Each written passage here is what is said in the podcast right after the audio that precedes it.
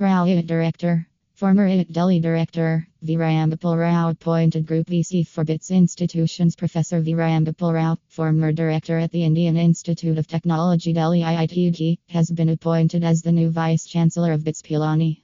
This announcement comes from an official notification by Birla Institute of Technology and Science BITS, Pilani, stating that Rao will take over from Professor Souvik Bhattacharyya, the current Vice Chancellor, by March 10, 2023.